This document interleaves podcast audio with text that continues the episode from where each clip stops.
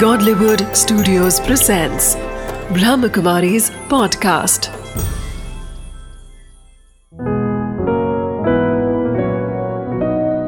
ज़िंदगी बने आसान। नमस्कार दोस्तों, ओम शांति। स्वागत है आपका हमारे प्रोग्राम ज़िंदगी बने आसान में। दोस्तों, ज़िंदगी में कई सारे हमारे पड़ाव होते हैं। जब एक बच्चा बुढ़ापे की ओर बढ़ता है तो वो कई सारे रास्तों को तय करके उस मंजिल तक पहुँचता है। बुढ़ापा एक मंजिल की तरह है। आपको ये नहीं सोचने की ज़रूरत है कि आप ज़िंदगी के अंत तक जा रहे हैं। आपको ये जानने की ज़रूरत है कि आप ऐसी ऊंचाई पर पहुँच चुके हैं जहाँ से आप पूरी ज़िंदगी की अच्छाइयों को समेट कर और फिर एक साथ में अपनी ज़िंदगी को अंत कर सकते हैं।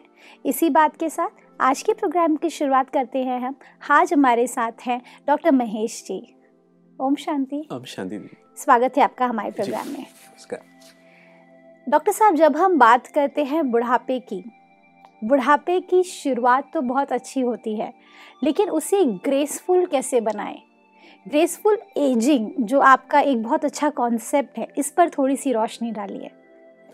जैसे देखिए बहुत ही सिंपल कॉन्सेप्ट है। अगर आप एक मकान को ग्रेसफुल मकान कैसे कहेंगे? बहुत सुंदर चिंतन है। तो मैंने जब मैं ये इस प्रोग्राम के लिए जब मैं बाहर जाता हूँ जब मेरे सामने हज़ारों सीनियर सिटीजन्स बैठे हुए रहते हैं हाँ जी आप मॉरिशस में भी आपको इनवाइट किया हाँ गया जी था। हाँ जी हाँ जी मैं वहाँ ग्यारह दिन रहा। तो जब मैं उनको पूछा कि भाई ग्रेसफुल इसको कहते जिस घर जिस घर को आप ग्रेसफुल घर किसको कहते हैं? जी। एक एक ने बहुत सुंदर जवाब दिया।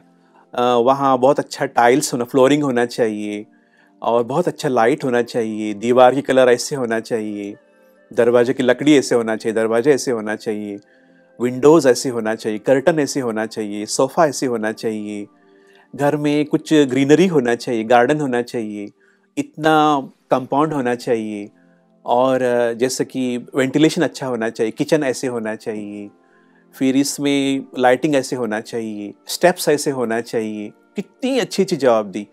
फिर बेडिंग ऐसे होना चाहिए, समझो कि या तो वेस्ट रखने की जगह ऐसी होना चाहिए वेस्ट डिस्पोज करने की जगह ऐसे होना चाहिए। फिर रिन्यूएबल रिन्यूएबल एनर्जी ऐसे होना चाहिए, कितनी सारी अच्छी अच्छी बातें शेयर किया तो फिर उन, एक फिर ऐसे बोलते बोलते कहा, फिर घर में रहने वाले, बहुत अच्छा रिलेशंस होना चाहिए। एक दूसरे से मुस्कुराते हुए रहना चाहिए। तो तब कहा कि ग्रेसफुल बिल्डिंग का वो ग्रेसफुल घर जिसको कहते हैं, ऐसे उन्होंने जवाब दिया।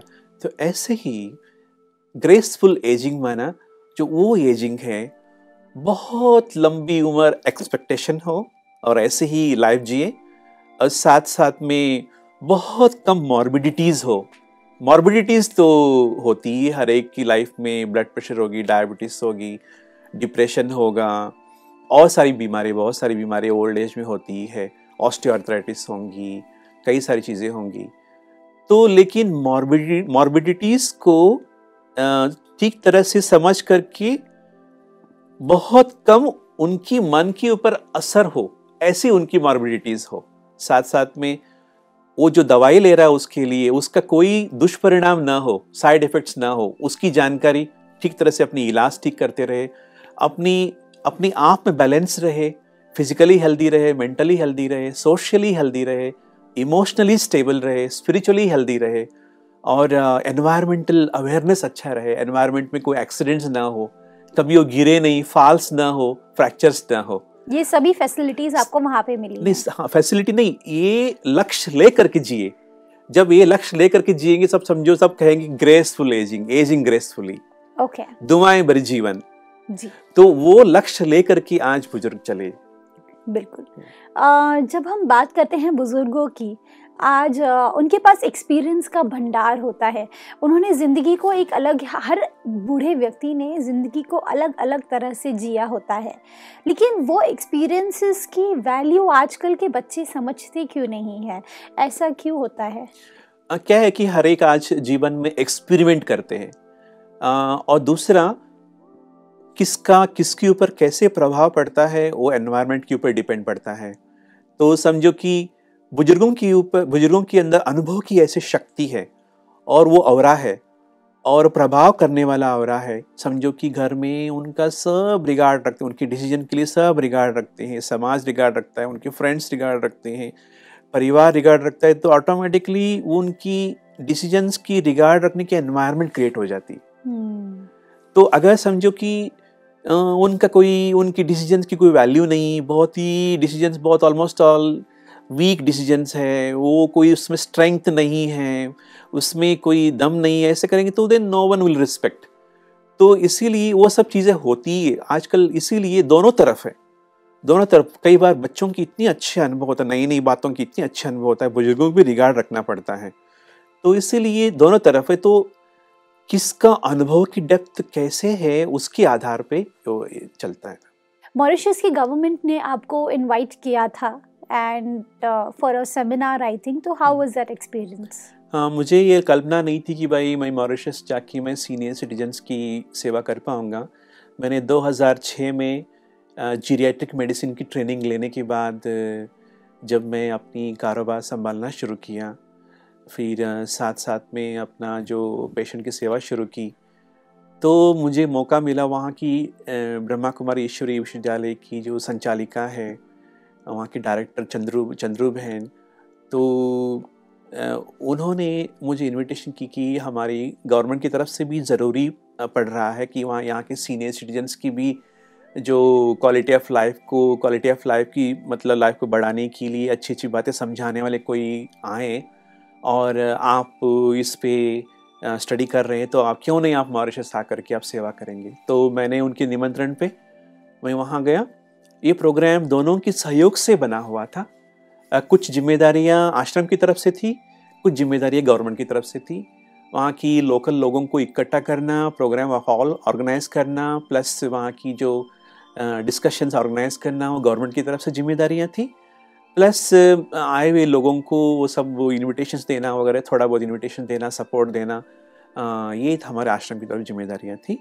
मैं वहाँ ग्यारह दिन रहा दो हज़ार लोगों की सेवा एड्रेस कर पाया और उन्हों को फ़िज़िकल हेल्थ के बारे में mental health social health emotional health के बारे में समझाया।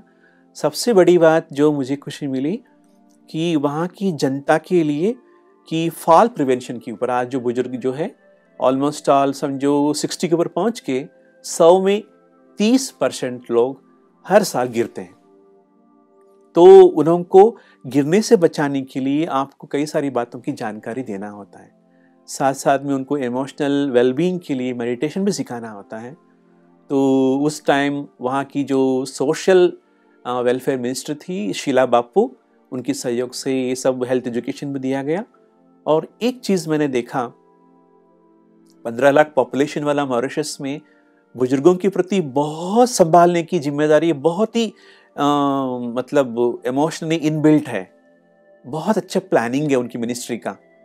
और इसी तरह कि भारत में जितना जो ओल्ड एज के लिए जो पेंशन मिलता है वहाँ तीन गुना ज़्यादा है। लेकिन वहाँ की विशेषता ये है सिक्सटी टू सेवेंटी फाइव अगर कोई अपनी तबीयत अच्छी तरह संभाले गवर्नमेंट उसको आगे ही पेंशन बढ़ाता है। और सेवेंटी फाइव एटी फाइव अगर अच्छी तरह तबा- तबीयत संभाले उसको दो गुना पेंशन बढ़ जाती है हंड्रेड ईयर्स तक। नाइस अगर वो हंड्रेड ईयर्स तक अगर तबियत तबियत संभालता है सेंटेनेरियन हो जाता है उनकी बर्थडे सेलिब्रेट करने के लिए गवर्नमेंट खुद उनके घर में आते हैं। तो इस तरह की बहुत सुंदर वातावरण है और सीनियर सिटीजन के लिए बहुत अच्छी फैसिलिटी है। रेस्पाइट केयर से समझो कि घर में परिवार है कहाँ बाहर जा रहे हैं उनकी पेरेंट को संभालने कोई नहीं और रेस्पाइट होम में छोड़ के जा सकता है एक दो दिन के लिए। ऐसी व्यवस्था है। प्लस वहाँ बहुत अच्छे अच्छे हॉस्पिटल से टोटली फ्री ट्रीटमेंट है। और उनको इंश्योरेंस मिल जाता है और तबीयत के अपनी तबीयत को संभालने के लिए फ्री इंश्योरेंस मिल जाती है। हो सकता है भारत में वो रिसोर्सेज कम हो लेकिन वो समय दूर नहीं है। जैसे वहाँ की जैसे व्यवस्था यहाँ भी हो जाएगी। सबसे बड़ी जो चीज़ जो मुझे अच्छा लगा वहाँ सीनियर सिटीजन्स रिक्रिएशन सेंटर्स है। बहुत सुंदर समुद्र किनारे पे सीनियर सिटीजन के रिक्रिएशन सेंटर्स है। 500 600 लोग सीनियर सिटीजन तीन तीन दिन रहते हैं वहाँ। और उनको सब बातें सिखाते हैं और एक्सरसाइज कराते हैं, उनको क्वालिटी ऑफ़ लाइफ बताते हैं और उनके साथ अच्छे अच्छे डिस्कशंस करते हैं और सीख के चले जाते हैं। मतलब ये सब चीज़ें गवर्नमेंट की प्लानिंग इसलिए ये प्लानिंग दिया गया है ताकि सीनियर सिटीजन्स अपने आप को संभालना सीखे डिपेंडेंसी कम हो। बिल्कुल ठीक कहा आपने डॉक्टर साहब। जब हम बात करते हैं वो तो खैर बात थी मॉरिशस की। अब जब हम बात करें इंडिया की इंडिया में आ, ऐसी कौन सी फैसिलिटीज़ हैं जो ओल्ड एज होम के लिए स्पेसिफिकली दी गई हैं? Uh, कई सारी फैसिलिटीज़ है। पेंशन तो ऑलमोस्ट ऑल सब स्टेट्स में एक हज़ार तक मिल ही जाता है। विडोज़ के लिए पेंशन मिल जाता है। और ट्रैवलिंग uh, में उनको कंशन मिल जाती है। और बहुत ऑलमोस्ट ऑल अन्नपूर्णा सिस्टम है उनको राइस मिल जाती है। Plus old age old age home, government की तरफ़ से रन किया ओल्ड एज होम्स है, वहाँ भी उसको फैसिलिटी मिल जाती लेकिन गवर्नमेंट हॉस्पिटल जैसे समझो हेल्थ केयर सेक्टर में अगर अगर बात लिया जाए, अभी भी बहुत ही कम हॉस्पिटल में सीनियर सिटीजन के लिए फैसिलिटी नहीं है। भारत में all India institute of medical sciences में है और मौलाना आज़ाद मेडिकल कॉलेज में है, Amrita institute of medical sciences में है, वेल्लोर में है और मद्रास मेडिकल कॉलेज चेन्नई में है, जो जीरियाट्रिक सर्विस विशेष तरह देते हैं। बाकी जगह में और भी ये फैसिलिटी आना बाकी है। बाकी इसके बारे में और डिटेल में अगर हम बात करें तो अगर बाहर की देश में अगर कंपेयर करें तो भारत में अभी भी सुविधाएँ बहुत कम है, लेकिन सीनियर सिटीजन की जो सुविधाएँ, सबसे ज़्यादा सुविधाएँ देने वाले स्वयं सेवी संस्थाएँ बहुत ज़्यादा है। तो वो उससे जो ओल्ड एज होम चलाते हैं प्लस मोबाइल क्लिनिक चलाते हैं गाँव गाँव में जा कर के शहर शहर में जाकर गरीबों को दवाई देते हैं उससे थोड़ा बहुत क्वालिटी ऑफ़ लाइफ अच्छा हो जाता है। काउंसलिंग सेंटर्स खोले हैं कई एन ताकि बुज़ुर्गों को अपनी मानसिक अस्थिरता के लिए वो सपोर्ट दे सके। तो ऐसे ऐसे सिस्टम भारत में है। लेकिन भारत में अभी भी हेल्थ एजुकेशन की बहुत कमी है। तो आप गाँव में जाएँगे तो आ, मतलब कुपोषण की बहुत सारी बातें हैं और शहर में जाएँगे तो मोटापा ज़्यादा है। हम्म। तो वो भी न्यूट्रिशनल इम्पेयरमेंट है तो इस तरह की कुपोषण की अवस्था है मतलब बीमारियाँ ज़्यादा है आ, लेकिन डिपेंडेंसी ज़्यादा बढ़ती जा रहा है एक दूसरे पे। हम्म। तो इसीलिए अब ये अवेयरनेस क्रिएट करके लोगों को एक नया जीवन जीने की जिसको कहते हैं ना सेकेंड इनिंग्स करेक्ट वो सेकेंड इनिंग्स में मैं और अच्छी तरह से कर पाऊँ उसके लिए लोगों को मोटिवेट करना ज़रूरी है। जैसे कि अभी देखिए पूना में एक माता है वो अस्सी साल की चार साल चार घंटा फ्लूट बजाती है। देखो उनको अब नया चीज़ सीखने को मिला नया चीज़ सीखी उन्होंने। और जापान में एक माता थी सेवेंटी ईयर्स की हिमालय चढ़ी। अभी अभी जैसे न्यूज़ में आपने देखा कि विदेश में एक माता थी नब्बे साल की कैंसर उन्होंने कैंसर पेशेंट की सहयोग के लिए उन्होंने मैराथन रन किया। तो अभी हंड्रेड ईयर्स वाला जो है अभी हमारे यूके में है हंड्रेड ईयर्स भारतीय है। तो वो हंड्रेड ईयर्स मतलब मैराथन पूरा हंड्रेड ईयर्स होने के बावजूद भी उन्होंने बीस बीस किलोमीटर मैराथन कवर किया। तो ये सब चीज़ें आती करेक्ट दीज आर मेराकल्स जो एक एक इंस्पिरेशन है हमारे बुज़ुर्गों के लिए कि आपकी ज़िंदगी अभी ख़त्म नहीं हुई है अभी तो बस शुरुआत है। हाँ। जब हम बात करते हैं बुढ़ापे की बुढ़ापे में एक और चीज़ जो एक वरदान बन कर के आता है वो होता है कि आपको बहुत समय अपने आप के साथ बिताने का मिलता है। तो ऐसे में कुछ जो बुज़ुर्ग होते हैं वो ज़्यादातर खास करके मैंने देखा गया है ये कि वो सभी अपने आप को बहुत अकेला महसूस करते हैं हम्म।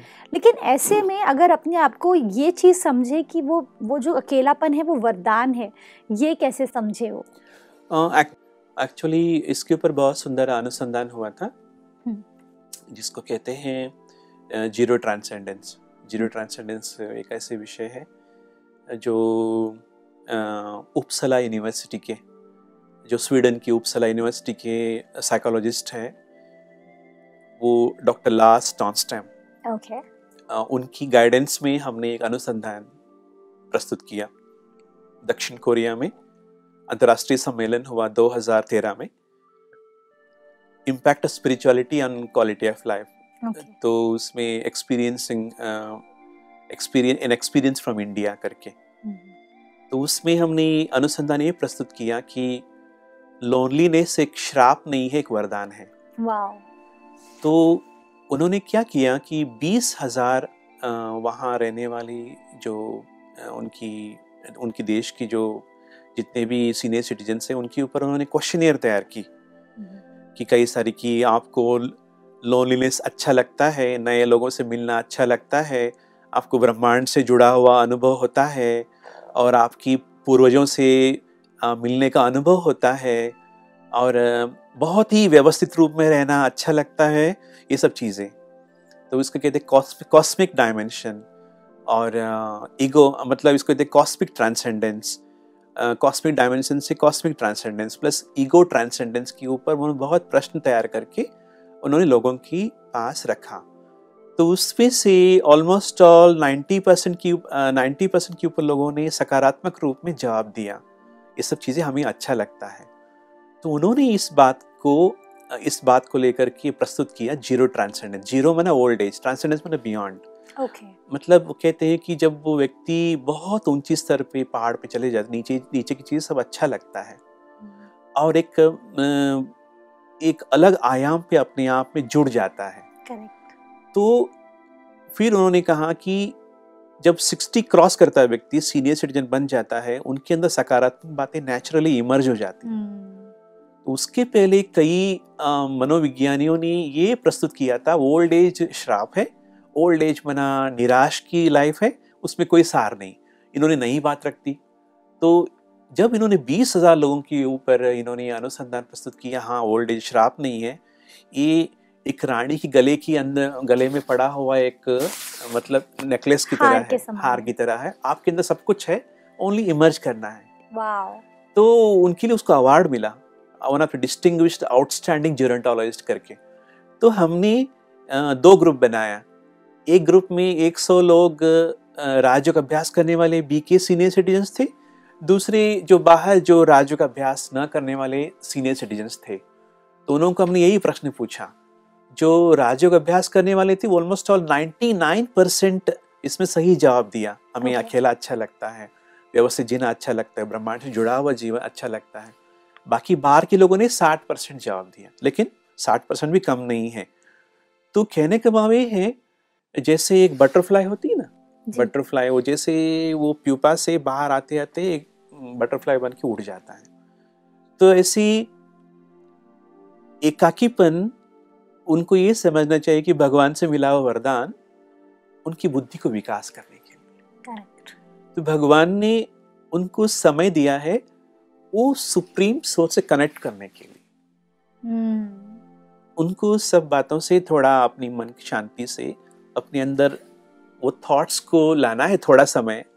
बहुत कम मतलब मुश्किल लगता है लोगों फिर भी लाना है। हाँ मुझे थोड़ा समय मिला है। मुझे अपनी बुद्धि को अपने जीवन को विकास करने के लिए और इस समय मुझे भगवान से अपने मन को कनेक्ट करना है और। मेरे जीवन मेरे जीवन की विकास करनी है मेरे मन की बुद्धि की विकास करनी है सोचते ही उनकी मन उड़ने लगेगा हम्म। और दूसरा ये है प्रैक्टिकल डेफिनेशन अगर पूछे लोनलीनेस का क्या है कई लोग बड़ा संगठन के बीच में रहने के बावजूद भी लोनली अनुभव करते हैं ये हम्म। सबसे बड़ी खतरनाक चीज़ कि क्यों लोनली अनुभव करते? समझो कपड़े भी वही पहनेंगे और खाए खाएँगे भी वही फिर भी लोनली क्यों अनुभव करते हैं? क्योंकि उनकी इमोशंस जुड़े नहीं हैं लोगों के साथ। जब हम अपने अंदर से जुड़े नहीं रहते एक दूसरे से दूसरों के प्रति गुड विशेष नहीं रहते दूसरों के आगे बढ़ाने की भावना नहीं रहती दूसरों का ब्लेसिंग नहीं देते बुज़ुर्गों के यही तो काम है। Correct so when they step into negativity they feel lonely तो इसीलिए लोनलीनेस तब फील होता है जब हमारे अंदर नकारात्मक भाव पैदा होता है कि मैं दूसरों से जुड़ नहीं पा रहा हूँ। करेक्ट या तो अपने कारण से अपनी कारण नहीं होती। इसलिए किस लिए भगवान ने मुझे इस स्टेज तक लाया? मैं तो मर तो जाता पचास में मर तो जाता साठ साल के पहले लेकिन भगवान ने मुझे इतनी उम्र क्यों दी? क्योंकि ब्लेसिंग देने के लिए। ये पॉजिटिव बातें भूल जाता है। जब उनको दुआओं की शक्ति अनुभव होता है लोगों के साथ कनेक्ट करने से लाभ क्या मिलता है, उसकी अनुभव रियलाइजेशन होती है तो उनकी जीवन लोनलेस से पार हो जाता है। बहुत अच्छा। डॉक्टर साहब, ये भी देखा गया है कि ज़्यादातर बुज़ुर्गों को एक ये ऐसी अजीब सी बीमारी होती है, हर वक्त वो अपने पास्ट में जीते हैं। मेरे साथ ये हुआ था, मैंने ये किया था, मैंने वो किया था। शायद उनके पास्ट एक्सपीरियंसेस उन पर इतने ज़्यादा हावी हो जाते हैं कि वो प्रेजेंट में कम जीते हैं, हमारे, उनके पास्ट में ज़्यादा जीते हैं। शायद वो उनके अच्छे एक्सपीरियंसेस हो, शायद वो उनके बुरे एक्सपीरियंसेस हो। तो क्या ये सही तरीका है जीने का? नहीं, बिल्कुल नहीं है। तो इसके लिए देखिए मेजॉरिटी का ये टेंडेंसी होती है। ओल्ड एज में क्या होता है ब्रेन में जो हमारे रसायन है चेंज हो जाता है। Okay okay. और शरीर की दुर्बलता होती है कई एनवायरनमेंट की असर होती है असर होना शुरू हो जाती है तो ऑलमोस्ट ऑल आप दुनिया में कहाँ भी जाएँगे ट्वेंटी टू थर्टी परसेंट लोग डिप्रेशन की बीमारी आप बीमारी वाले देखने को मिलेगा आपको सीनियर सिटीजन्स को। हम्म, तो मैं क्यों बोल रहा हूँ डिप्रेशन क्योंकि डिप्रेशन की पहला ही ये लक्षण है नेगेटिव बातें सोचना। ओके और एक ह्यूमन टेंडेंसी यही है कि इंसान की टेंडेंसी नेचुरल टेंडेंसी मेजॉरिटी और नेगेटिव बातें ही बहुत ज़्यादा सोचता है। तो इसीलिए जब हम, इसीलिए हम संगठन के बीच में रहेंगे और अच्छी अच्छी बातें शेयर करेंगे, पहले से हम अच्छी अच्छी बातें, लोगों के साथ अच्छे अच्छे इमोशन शेयर करने की आदत डालेंगे। आप ये भी एक बहुत बड़ा स्टडी हुई जो पहले बहुत लंबी समय से अच्छे अच्छे इमोशन शेयर करेंगे। Emotions of love emotions of respect emotions of empathy sympathy जब आप शेयर करते रहेंगे रोज, ये रोज की रोज दिनचर्या की हमारी दिनचर्या बन जाए तो ये लंबी समय से ये होते होते होते एक बहुत बड़ा संदेश मुझे आज के दिन पे, आज की एपिसोड पे लोगों को लेना चाहिए। हम अच्छे इमोशन शेयर करें तो वो जाकर के भविष्य में उसका पॉजिटिव असर पड़ेगा। जी। डॉक्टर साहब एक और चीज़ कई बार ऐसा देखा गया है कि आजकल ये ओल्ड एज के लिए स्पेसिफिकली देखा गया है कि उनके लाफिंग क्लब्स बहुत सारे होते हैं जहाँ पे वो हँसते हैं हंस हंस खुल के हँसते हैं उनको कुछ कुछ भी नहीं एक साथ में मिलकर के सभी एक साथ हँसते हैं। ये एक तरीके का एक्सरसाइज बनता जा रहा है जिससे लोगों ने अपनी ज़िंदगी में अपनाते जा रहे हैं या शायद हमारी ऑडियंस में जो लोग होंगे वो अपनाना चाहते होंगे। तो ऐसे में आपकी क्या राय है? ये सही है? देखिए ज़ोर से हंसना बहुत अच्छी बात है लेकिन जितना हमारी इम्पैक्ट है जो खुद के ऊपर और दूसरों के ऊपर वो इम्पैक्ट ज़्यादा है मुस्कुराने से। अच्छा। जैसे मुस्कुराने से बहुत ज़्यादा मसल्स इन्वॉल्व होंगे बहुत ज़्यादा यूटिलिटी होगी और आपकी जो पॉजिटिव एनर्जी है ट्रांसेंड होगी। ठीक है थोड़ा बहुत कभी कभार हंसना अच्छी बात है लेकिन सबसे ज़्यादा जो पॉजिटिव इम्पैक्ट है जो मेरी पर्सनल एक्सपीरियंस है वो मुस्कुराने से। हंसना भी अच्छा है, उससे भी बहुत अच्छा पॉजिटिव रिज़ल्ट है, और जिसको जैसे चाहे ऐसे। जी। डॉक्टर साहब, आजकल एक और चीज़ देखी गई है कि जब जैसे जैसे हम बूढ़े होते जाते हैं, वैसे हमारे बॉडी के पार्ट्स, स्पेसिफिकली अगर हम बात करें सेंस ऑर्गन्स की, वो सभी थोड़ा जवाब देने लगती हैं। तो ऐसे सिचुएशन में जैसे आँखें कमज़ोर हो जाती हैं, सुनने की शक्ति कमज़ोर हो जाती है, कई बार बोलना भी कमज़ोर हो जाता है तो ऐसे में आपके हिसाब से अपने आप को मोटिवेटेड कैसे रखें in spite of these sense organ problems, अपने आप को खुशनुमा कैसे रखें? देखिए वो तो ये तो डिटीरेट होगा ही आँखें डिटीरेट होंगी और कान की शक्ति डिटीरेट होगा तो बोलने की शक्ति डिटीरेट होगा ये सब होती है लेकिन मन की चेतनता वो तो शुरुआत की बात है ना ये तो मैंने वही बोला कि ऐसे नहीं at the age of eighty you start realising भाई आप रियलाइज़ करो ओ अब मेरा I have to realise about मैं अपनी सब कमज़ोर हो गया now I have to pick up my self तो that is a very late stage ना? तो वो तो आप एक्सपेक्ट नहीं कर पाएँगे ना बहुत ज़्यादा। तो इसीलिए अगर आप जैसे मेडिकल फ़ील्ड में भी जाए ना उसमें तीन आयाम हैं। Primary prevention secondary prevention tertiary prevention primary prevention माना क्या है कि बीमारी आने के पहले बीमारी को रोको। करेक्ट जैसे मलेरिया आने के पहले आप मलेरिया कैसे रोकेंगे? मच्छर आने से आने जैसे you use all so many things ना ऐसे। तो जहाँ पानी की इकट्ठा होगा वो पहले आप साफ़ करेंगे then you use nets use करेंगे मॉस्किटो रिपेलेंट यूज़ करेंगे ऑल दिस थिंग्स यूज़ तो सेकेंडरी प्रिवेंशन माना बीमारी आई और उसका प्रभाव ना हो। टर्शरी प्रिवेंशन माना बीमारी आई कॉम्प्लिकेशंस भी हो गए बहुत ज़्यादा सफरिंग ना हो। तो इसीलिए ये सब चीज़ें होंगी लेकिन जैसे आँखों की बात है जैसे कि कैटराटी है और आँखों की जो पर्दा रेटिना, उसके अंदर मैक्यूला एक पार्ट होती है, उसकी संभाल करनी है और ग्लोकोमा करके होती है, उसकी संभाल करनी मतलब आँखों की प्रेशर नॉर्मल रहे, उसकी संभाल करनी है। कान की सुनने की क्षमता क्षमता कम हो जाती है, उसके लिए क्या क्या रिस्क फैक्टर्स है, उसको जानना ज़रूरी है, वो सब प्राइमरी प्रिवेंशन में। इसीलिए हम एजिंग ग्रेसफुली प्रोग्राम चार ओवर कर रहे हैं कि भाई prevention is better than cure इसीलिए ये सब आने के पहले आप थोड़ा ये जो एजिंग की चेंजेस जो आते हैं, वो एक तो होता है आने के पहले अपने उसको रोको और आने की उसको धीरे धीरे आए, आएँगे तो आएँगे साथ कैसे जीना है। तो जैसे कि फॉर एग्जांपल बहुत ही बढ़िया एग्जांपल आपको देता हूँ। जैसे देखिए, आजकल भारत में छोटे बच्चों को बीमारी ना है कि वैक्सीनेशन शुरू किया है। कितनी सारे वैक्सीनेशन देते हैं बच्चों को? तो ये सब जो टीबी ना आए और टेटानस ना आए, डिप्थीरिया ना आए, मीजल्स ना आए, कितनी वैक्सीनेशन तो ऐसे ही बुज़ुर्गों के लिए वैक्सीन से टेटानस, टॉक्साइड वैक्सीन है, निमोनिया वैक्सीन है और फ्लू की वैक्सीन है तो सिंपल एक वैक्सीन यूज़ करने से उनको फ्लू नहीं आएगी, जो कितने खतरनाक बीमारी, स्वाइन फ्लू कितने लोग मर मर जाते हैं, हर साल मरते हैं।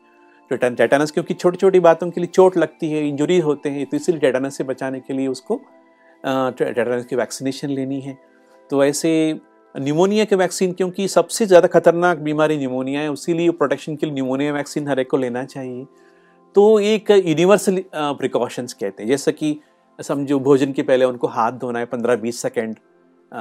हल्का सा साबुन लेकर गर्म पानी से थोड़ा सा हाथ धोना है। नॉर्मल पानी से भी धुआ धुलाया जा सकता है। सब्ज़ियाँ अच्छी तरह से धो के उसको यूज़ करें। ये सब चीज़ें यूनिवर्सल प्रिकॉशन है। तो ये लेने से वो क्या है, कई सारी बीमारियाँ आने के पहले रोका जा सकता है। बिल्कुल ठीक कहा आपने, डॉक्टर साहब। जब हम बात करते हैं एजिंग की जब हम बात करते हैं ग्रेसफुल एजिंग की तो वो कहीं ना कहीं हमारी ज़िंदगी को आसान बनाने में बहुत ज़्यादा हेल्प करता है। और ज़िंदगी को अगर हम आसान बनाना चाहते हैं तो अपने आप को हर ज़िंदगी के पड़ाव में खुशनुमा रह करके आगे बढ़ेंगे तो फिर हम देखेंगे हमारी ज़िंदगी ऑटोमेटिकली आसान हो जाएगी। थैंक यू सो मच फाई जी thank you for coming in this show दोस्तों आज हमने क्या जाना? जब हम बात करते हैं वृद्ध अवस्था की वृद्धता एक श्राप नहीं है, एक वरदान है। हमें ये जानने की ज़रूरत है कि ज़िंदगी में कई सारे ऐसे मौके आते हैं जब हमें ज़िंदगी आजमाती है। बुढ़ापा एक ऐसा एक पढ़ाव है जहाँ पे ज़िंदगी आपको आजमाती है कि आपने पूरी ज़िंदगी में क्या एक्सपीरियंसेस की हैं। आपकी ज़िंदगी का क्या लक्ष्य था? क्या आपने उसे हासिल किया है? लेकिन अगर आपने उसे हासिल नहीं भी किया है तो भी अगर आप वृद्ध अवस्था में खुश रहेंगे तो आप महसूस करेंगे आपकी ज़िंदगी सार्थक हो गई है। इसी बात के साथ आज के प्रोग्राम को हम एंड करते हैं। कल आपसे फिर मिलेंगे आपके ही शो में ज़िंदगी बने आसान। ओम शांति।